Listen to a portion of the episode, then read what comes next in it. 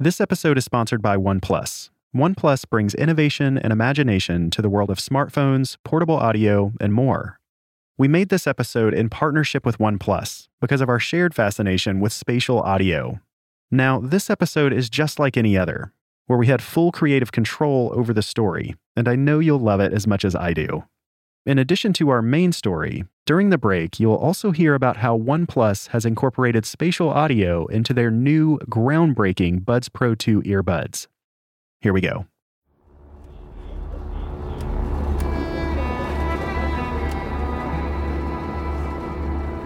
It's June 1942, at the height of World War II. A British bomber plane is flying over the south of England, but it isn't carrying weapons. Instead, it's carrying a new radar system. Several engineers are on board to test it, including a man named Alan Blumlein. Alan is just 38 years old, but he's already worked on tons of innovative projects, and if this radar works, it could help the Allies win the war.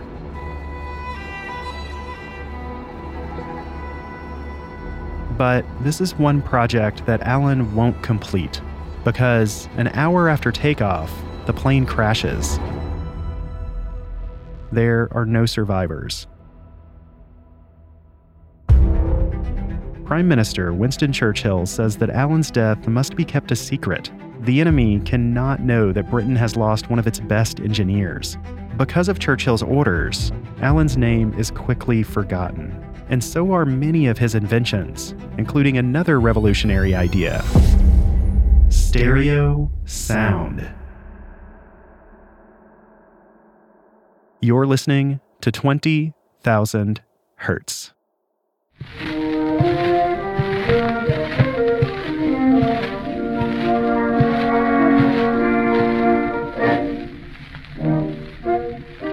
Alan Blumlein was born in London in 1903 he went to different schools. That's Simon Blumlein, Alan's son. Some of which were quite free schools and didn't press him to do work. Despite not being pushed at school, Alan quickly showed his engineering talent. The doorbell on their house broke, and he repaired it at the age of seven. For his handiwork, young Alan issued an invoice to his father. He got a lot of engineering encouragement from his father.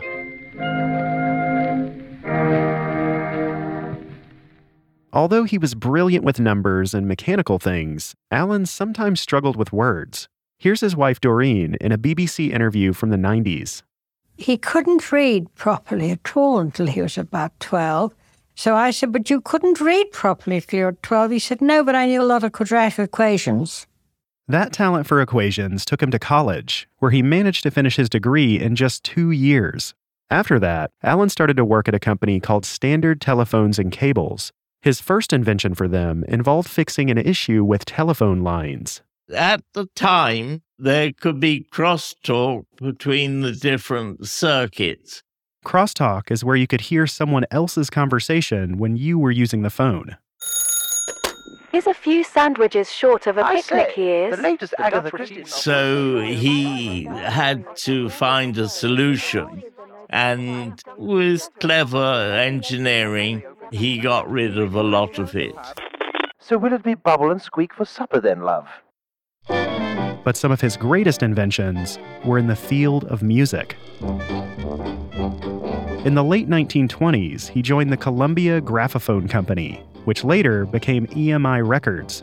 His first task was to create an electronic recording system. The electrical recording system was the thing of the moment because before that, everybody had to speak into horns. These were big megaphones that captured sound. And it's very difficult getting a whole orchestra in front of horn. At the time, EMI didn't have their own electronic recording system. Instead, they used one created by RCA in the United States. That meant that they had to pay royalties on every single vinyl record they made. So, to get around this, they reached out to Alan. And he went into the interview and he heard all what was required and said, Yes, I can do it, but I don't think you'll be able to afford my salary. So EMI doubled their offer, and within two months, Alan had created a new electronic recording system. And therefore, they managed to stop paying the royalties.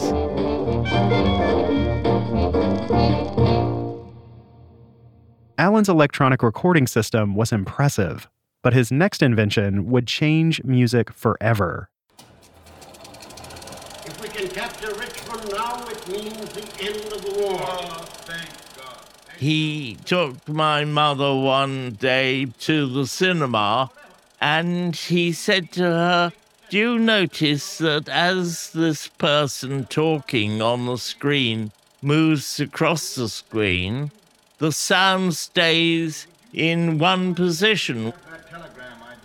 That observation gave him an idea, and soon enough, he applied for a patent. Binaural's what he called it, but we nowadays call it stereo. Alan's idea was revolutionary. It allowed vinyl records, movies, and even radio to have two soundtracks rather than one. In movies, Alan's system recorded sound information on either side of the film strip, one side for the left audio channel and one side for the right. This created a more immersive experience. Suddenly, a character's voice and footsteps could follow them as they moved across the screen.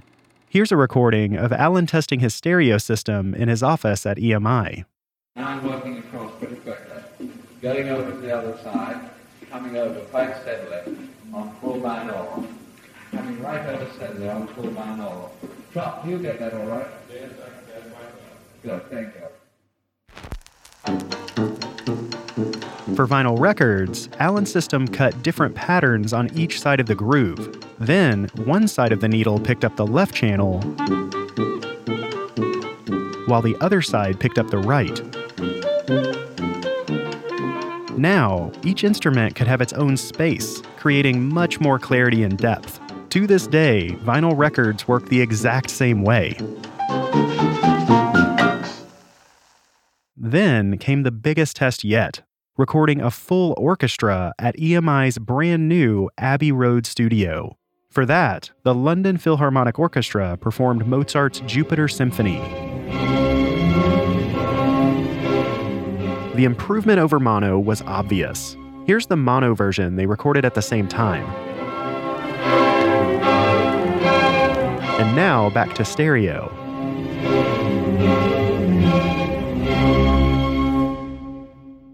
His fellow engineers were amazed, but the managers at EMI didn't recognize the potential. The company was selling tons of mono records, so why should they switch to stereo?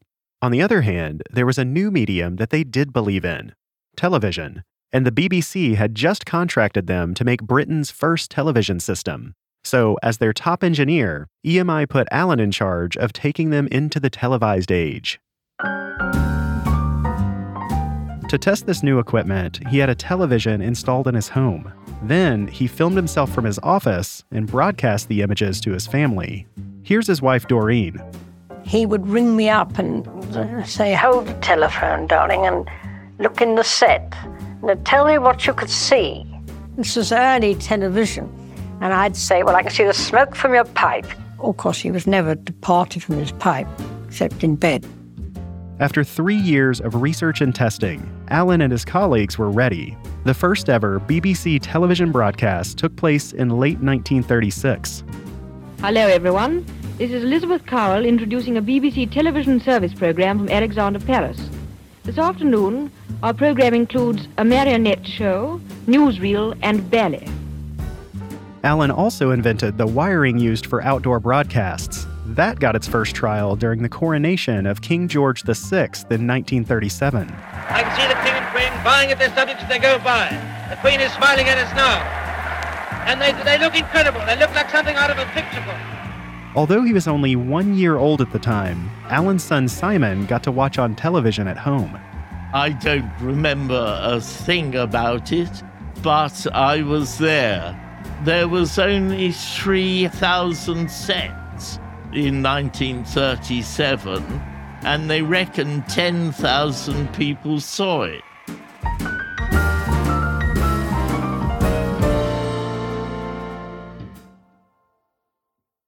Alan kept on working on television technology until the beginning of World War II in 1939. But the BBC worried that the television transmitter could help aid the enemy's navigation systems. So, as the war started, they shut down all television broadcasts. Not long after that, Alan joined the government's H2S radar project. That was a kind of radar that could be carried on board bomber planes. Churchill demanded 200 sets of this H2S system. It can see through clouds, and the bomber could get a picture of the site that they want to bomb. The project was top secret, and not even his family knew what he was working on. Here's Doreen Blumlein. And when the war started, he said to me, I shall not be telling you anything of what I'm doing because I am not allowed to speak about it. Alan and his team spent 18 months developing the H2S radar system. By June 1942, they were ready for a test flight. Alan decided that he wanted to take part.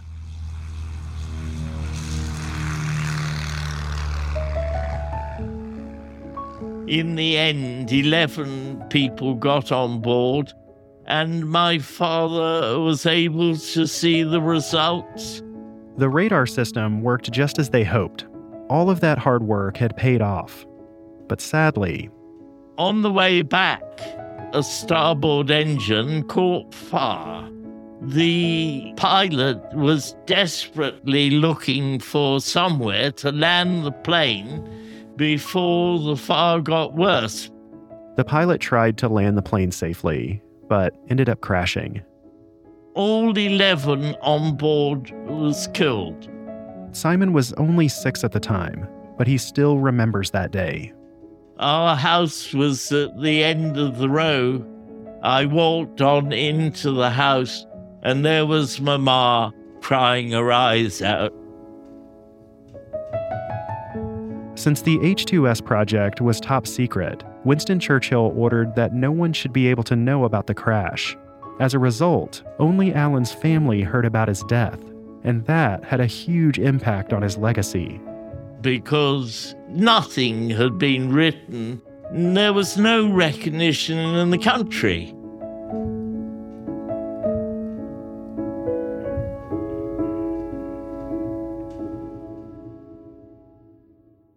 Alan's tragic death meant that he never got the recognition he deserved during his lifetime. But over the next couple of decades, people slowly started to rediscover his inventions, including stereo.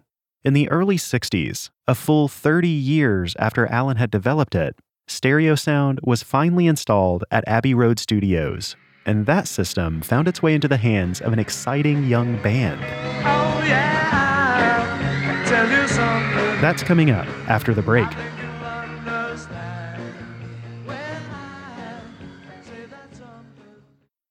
Right now, you can only hear this podcast in stereo. So I can be in your left ear or over here in your right ear.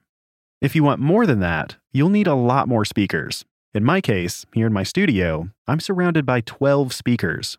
That means I can be totally immersed in 3D sound. But what if you could get that 3D experience from two little earbuds? Enter the Buds Pro 2 from OnePlus. Thanks to their exclusive technology, you can take spatial audio everywhere. Whether you're out and about, watching a movie on your laptop, or preparing dinner, you can be immersed in 3D audio. Here's Charles Wang, Audio Product Manager at OnePlus. It feels like I am in the center of a concert hall, with the sound of different instruments and vocals coming from various directions around me. And that's a really incredibly immersive experience. But all these things come from little tiny earbuds. This immersive feel is possible thanks to OnePlus's partnership with Google. We're the very first company that integrated Google's spatial audio function developed for Android 13 and which creates the multidimensional sound experience with a tiny pair of earbuds, and it's as close to reality as it's possible to get. The Buds Pro 2 also feature incredible noise cancellation, up to 48 decibels of reduction, which is totally wild. Essentially, what that means is you can take a noisy place like this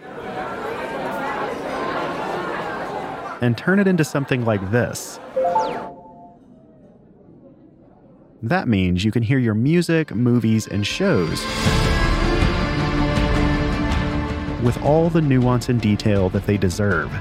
And as for the track you're listening to right now, it was created specifically for the Buds Pro 2 by a world famous composer whose work I adore. To find out who it is, stick around until after the credits. You don't want to miss it.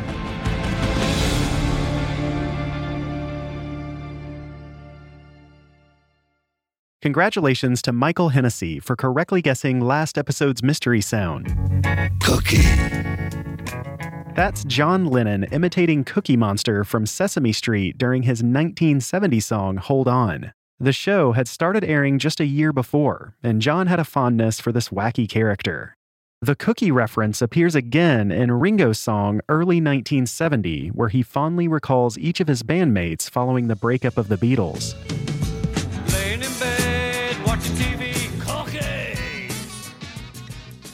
And here's this episode's mystery sound.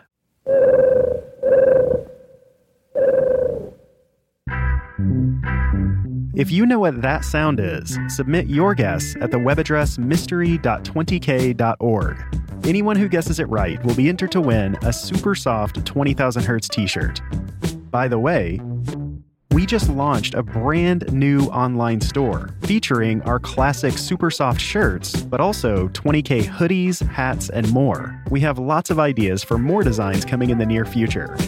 To see the new store, head to 20k.org slash shop or tap the link in the show notes. That's 20k.org/shop.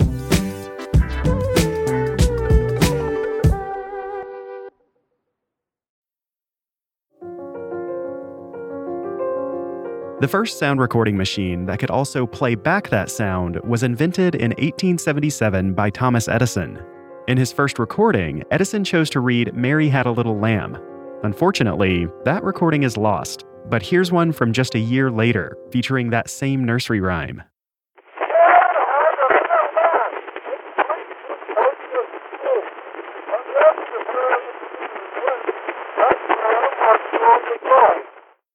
That recording was in mono, which meant it only had a single channel of audio. Mono was actually how everything started. My name is Robin Reumers. I'm mainly a mixing engineer based out of Miami. Robin has worked with all kinds of artists, including Spanish pop icon Alejandro Sanz, Canadian singer songwriter Alessia Cara, as well as Queen's legendary guitarist Brian May. Robin also lectures at the Abbey Road Institute, a school for music producers. There, he teaches students how to work with all kinds of audio, including mono recordings. So with mono, you have a single speaker, which is your main sound source. All of the sounds, like for example, your guitars, your bass, your drums, your vocals, would all come from a single speaker. So you would put everything in one place and you would balance the instruments. When you're mixing a mono, it really forces you to focus on making sure that, yeah, your mix translates and does what it needs to do. The downside is that everything can start to sound crowded. It's like all the instruments are trying to squeeze through one door, and they end up getting squashed.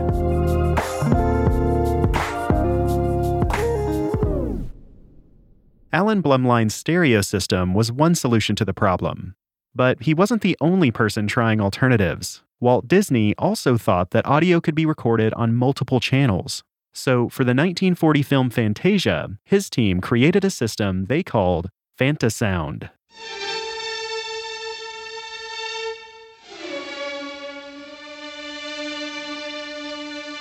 First, Disney engineers placed 30 microphones around the orchestra.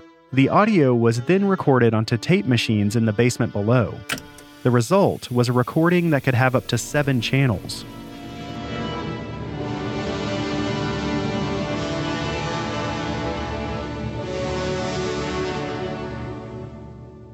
Fantasound was incredible, but it was also expensive, complicated, and unreliable. As a result, Fantasound was only featured at special screenings of Fantasia, and it wasn't used on any other Disney films. Then, in the late 1950s, engineers at Bell Labs invented their own stereo system, or at least they thought they had. They didn't realize that Alan Blumlein had invented stereo almost 30 years before. Here's one of Alan's colleagues recalling how he broke the news to the team at Bell Labs. And then he turned around and said, Well, that's impossible because you see, we've got patents on all this. I then laid Blumlein's patent on the table. and there was dead silence for about five minutes. They didn't even know it existed. But once stereo caught on, it started to be installed in studios. One of the first to have it was Abbey Road in London, and one of the first bands to record with it was a little group called The Beatles. Last night I said these words to my girl. The Beatles were known for being innovative in the studio, but this new technology confused them at first. The Beatles, for example, they initially thought, okay, we have two speakers. So let's put the drums in one and put the bass in the other, and then the vocals in the left one again. As a result, the original stereo mixes of their albums sound a little strange to modern ears. For example, here's what their song Girl originally sounded like in stereo. The vocals are panned all the way to the right, and the instruments all the way to the left.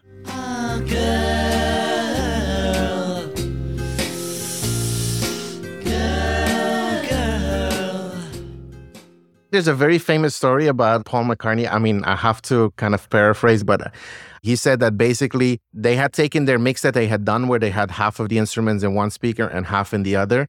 And he went to a party and they basically had two speakers, and one was in one room and one was in the other. And when he was listening to the music, he was like, hey, half of my instruments are gone. At which point he realized like maybe it's not such a good idea to do like the hard pan because you don't know how people are going to end up consuming the music. Perhaps this approach isn't surprising, because mixing in stereo is different from mixing in mono. When you open it up to stereo, of course, you have to think about more possibilities. You have to think, oh, now I have left, right, what do I place where? And it makes you think differently about the mix process. But over time, people learn to make the most of stereo. in general, people like to use the full stereo spectrum. Most of the key lead instruments are typically pan in the middle, like vocal, kick, snare, bass, and then all the other instruments, like a piano, can be on the left, guitar on the right, or vice versa. So, for example, you might start a song off that is very intimate and very like narrow, as in most things in the middle. But then when the chorus hits, you want to open up the sound. And that's when you can have more instruments pan left or right. So you start having a lot more possibilities.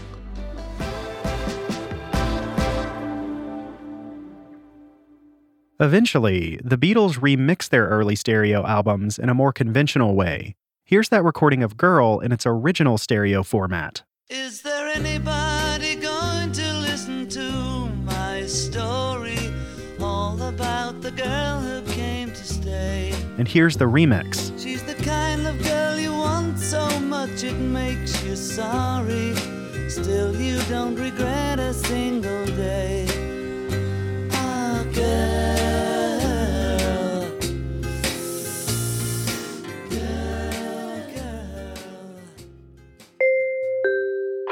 Now, from here on out, all of the examples we play will be in stereo. That's because even if you're listening on a multi speaker system, the MP3 format used by podcasts only has two channels of audio. Womp womp.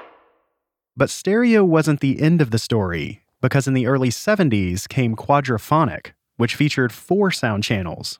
You have rear left, front left, front right, and rear right. Early artists to use quadraphonic included the Byrds with Byrdmaniax. And if I win election day, I might give you a job. I'll sign a bill to help the poor. Pink Floyd also released a quadraphonic version of Dark Side of the Moon.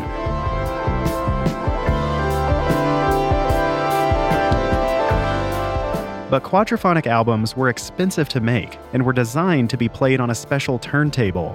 If you played them on a normal deck, they would often skip, skip, skip, skip, skip. So quadraphonic was eventually left behind, and music stayed in stereo. But in the late 70s, the movie industry was experimenting with something new surround sound. That was really like a, a major push, and all the movie theaters converted to having surround sound Although different studios used different systems, they were all based on having five audio channels. It would be left, center, right, left surround, which would be, you know, in the back, and then right surround. So those are your five main channels. That kind of change in the infrastructure would come from the movie theater owners and it was a consensus of like we want to up the quality of the experience. One of the first directors to use surround sound was Francis Ford Coppola with Apocalypse Now. Coppola wanted his epic war story to have an equally epic soundtrack.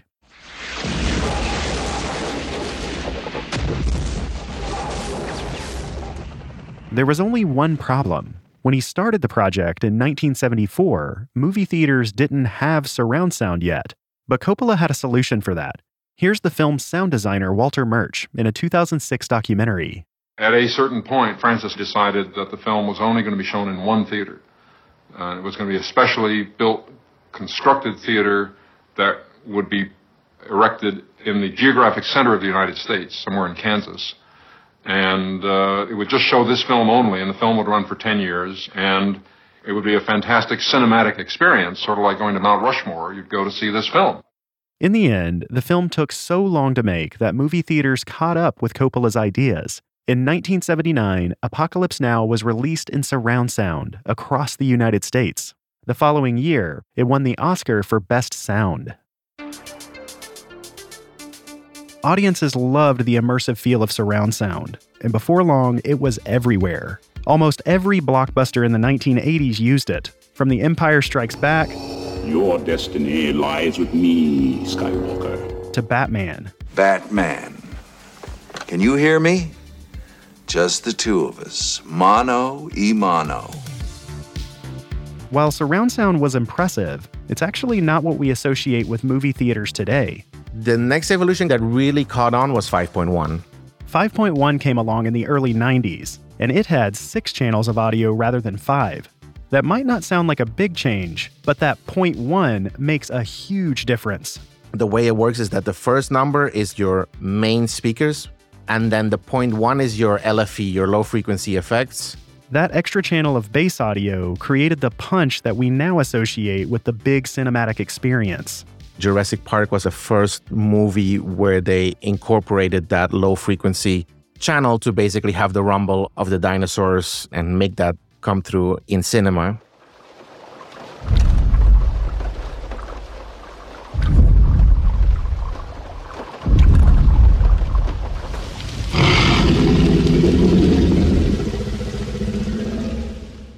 This low frequency channel also made it possible to create our old friend, the king of modern movie trailers, the Booge. As well as its cousin, the Bois. But there were still more channels of audio to come. We had speakers all around us, but not above us. That all changed in the early 2010s. The next evolution is object based audio, where you're no longer limited by a set number of speakers, but instead, what you do is you create objects. So every object is a mono audio file, and it comes with location information. So, for example, I can have a lead vocal and it has X, Y, and Z coordinates.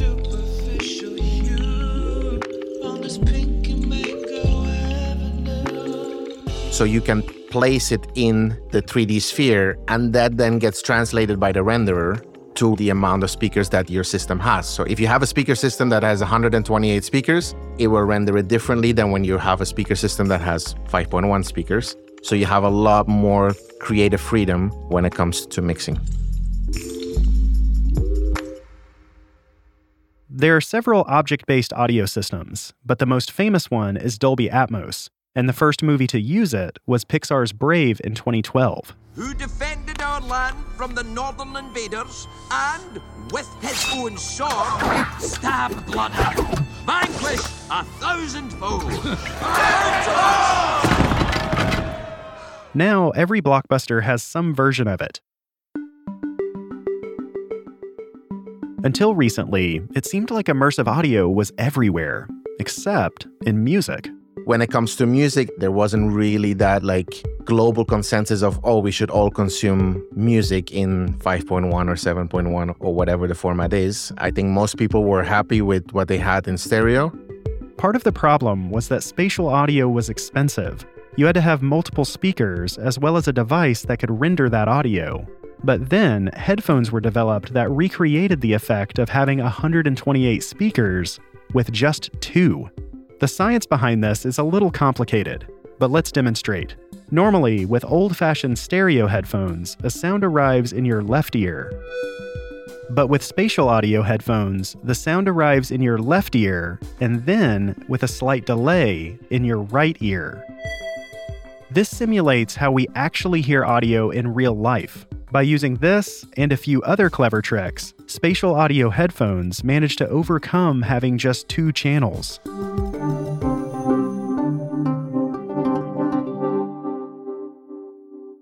As a result, musicians are now experimenting with object based spatial audio. For example, Disney star Olivia Rodrigo's 2021 album Sour was mixed in spatial audio.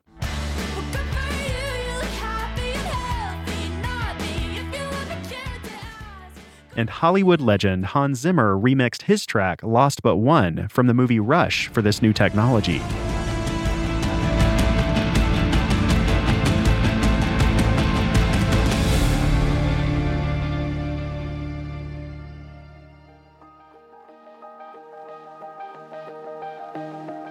Spatial audio has already revolutionized the way we experience movies, games, and now music.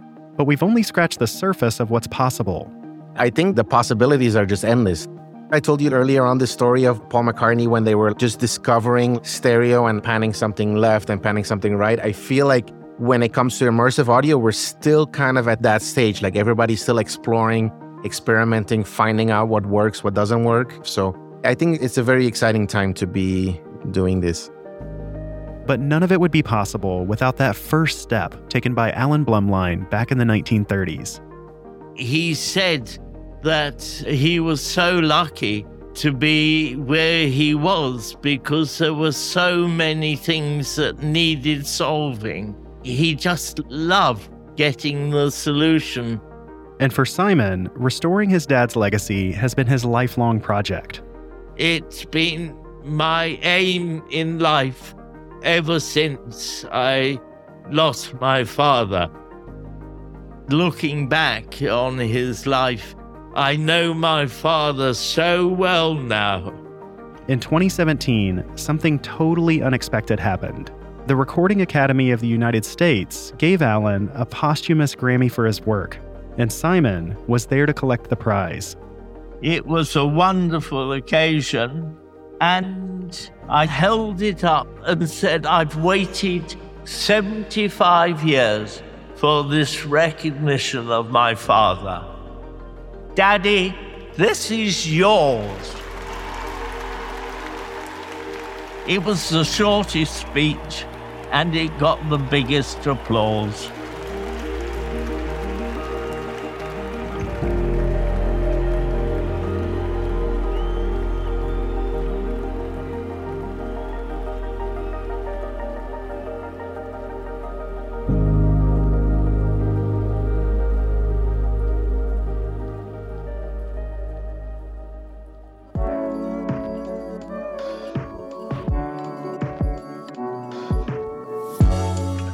Twenty Thousand Hertz is produced out of the sound design studios of DeFacto Sound.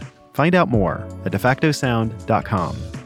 This episode was written and produced by Andrew Anderson. It was story edited by Casey Emmerling. with help from Grace East. It was sound designed and mixed by Colin DeVarney and Brandon Pratt. Thanks to OnePlus for making this episode possible, and thanks to our guests, Simon Blumlein and Robin Reumers. I'm Dallas Taylor. Thanks for listening.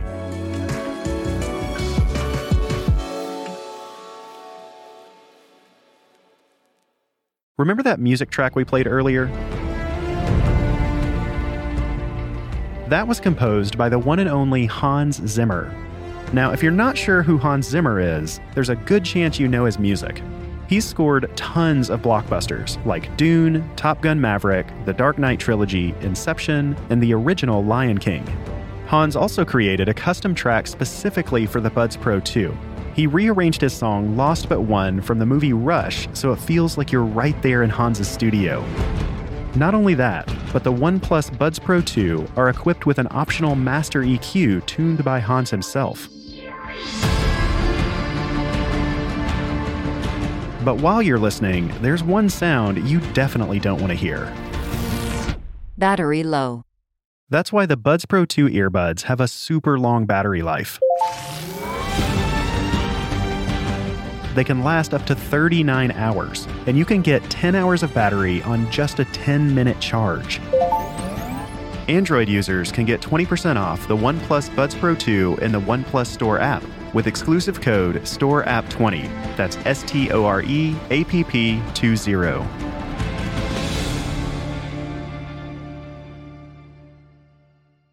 And finally, thanks again to OnePlus for bringing you this episode. It really means a lot to us to have a partner as passionate about sound as we are. OnePlus understands the emotional impact that sound can make.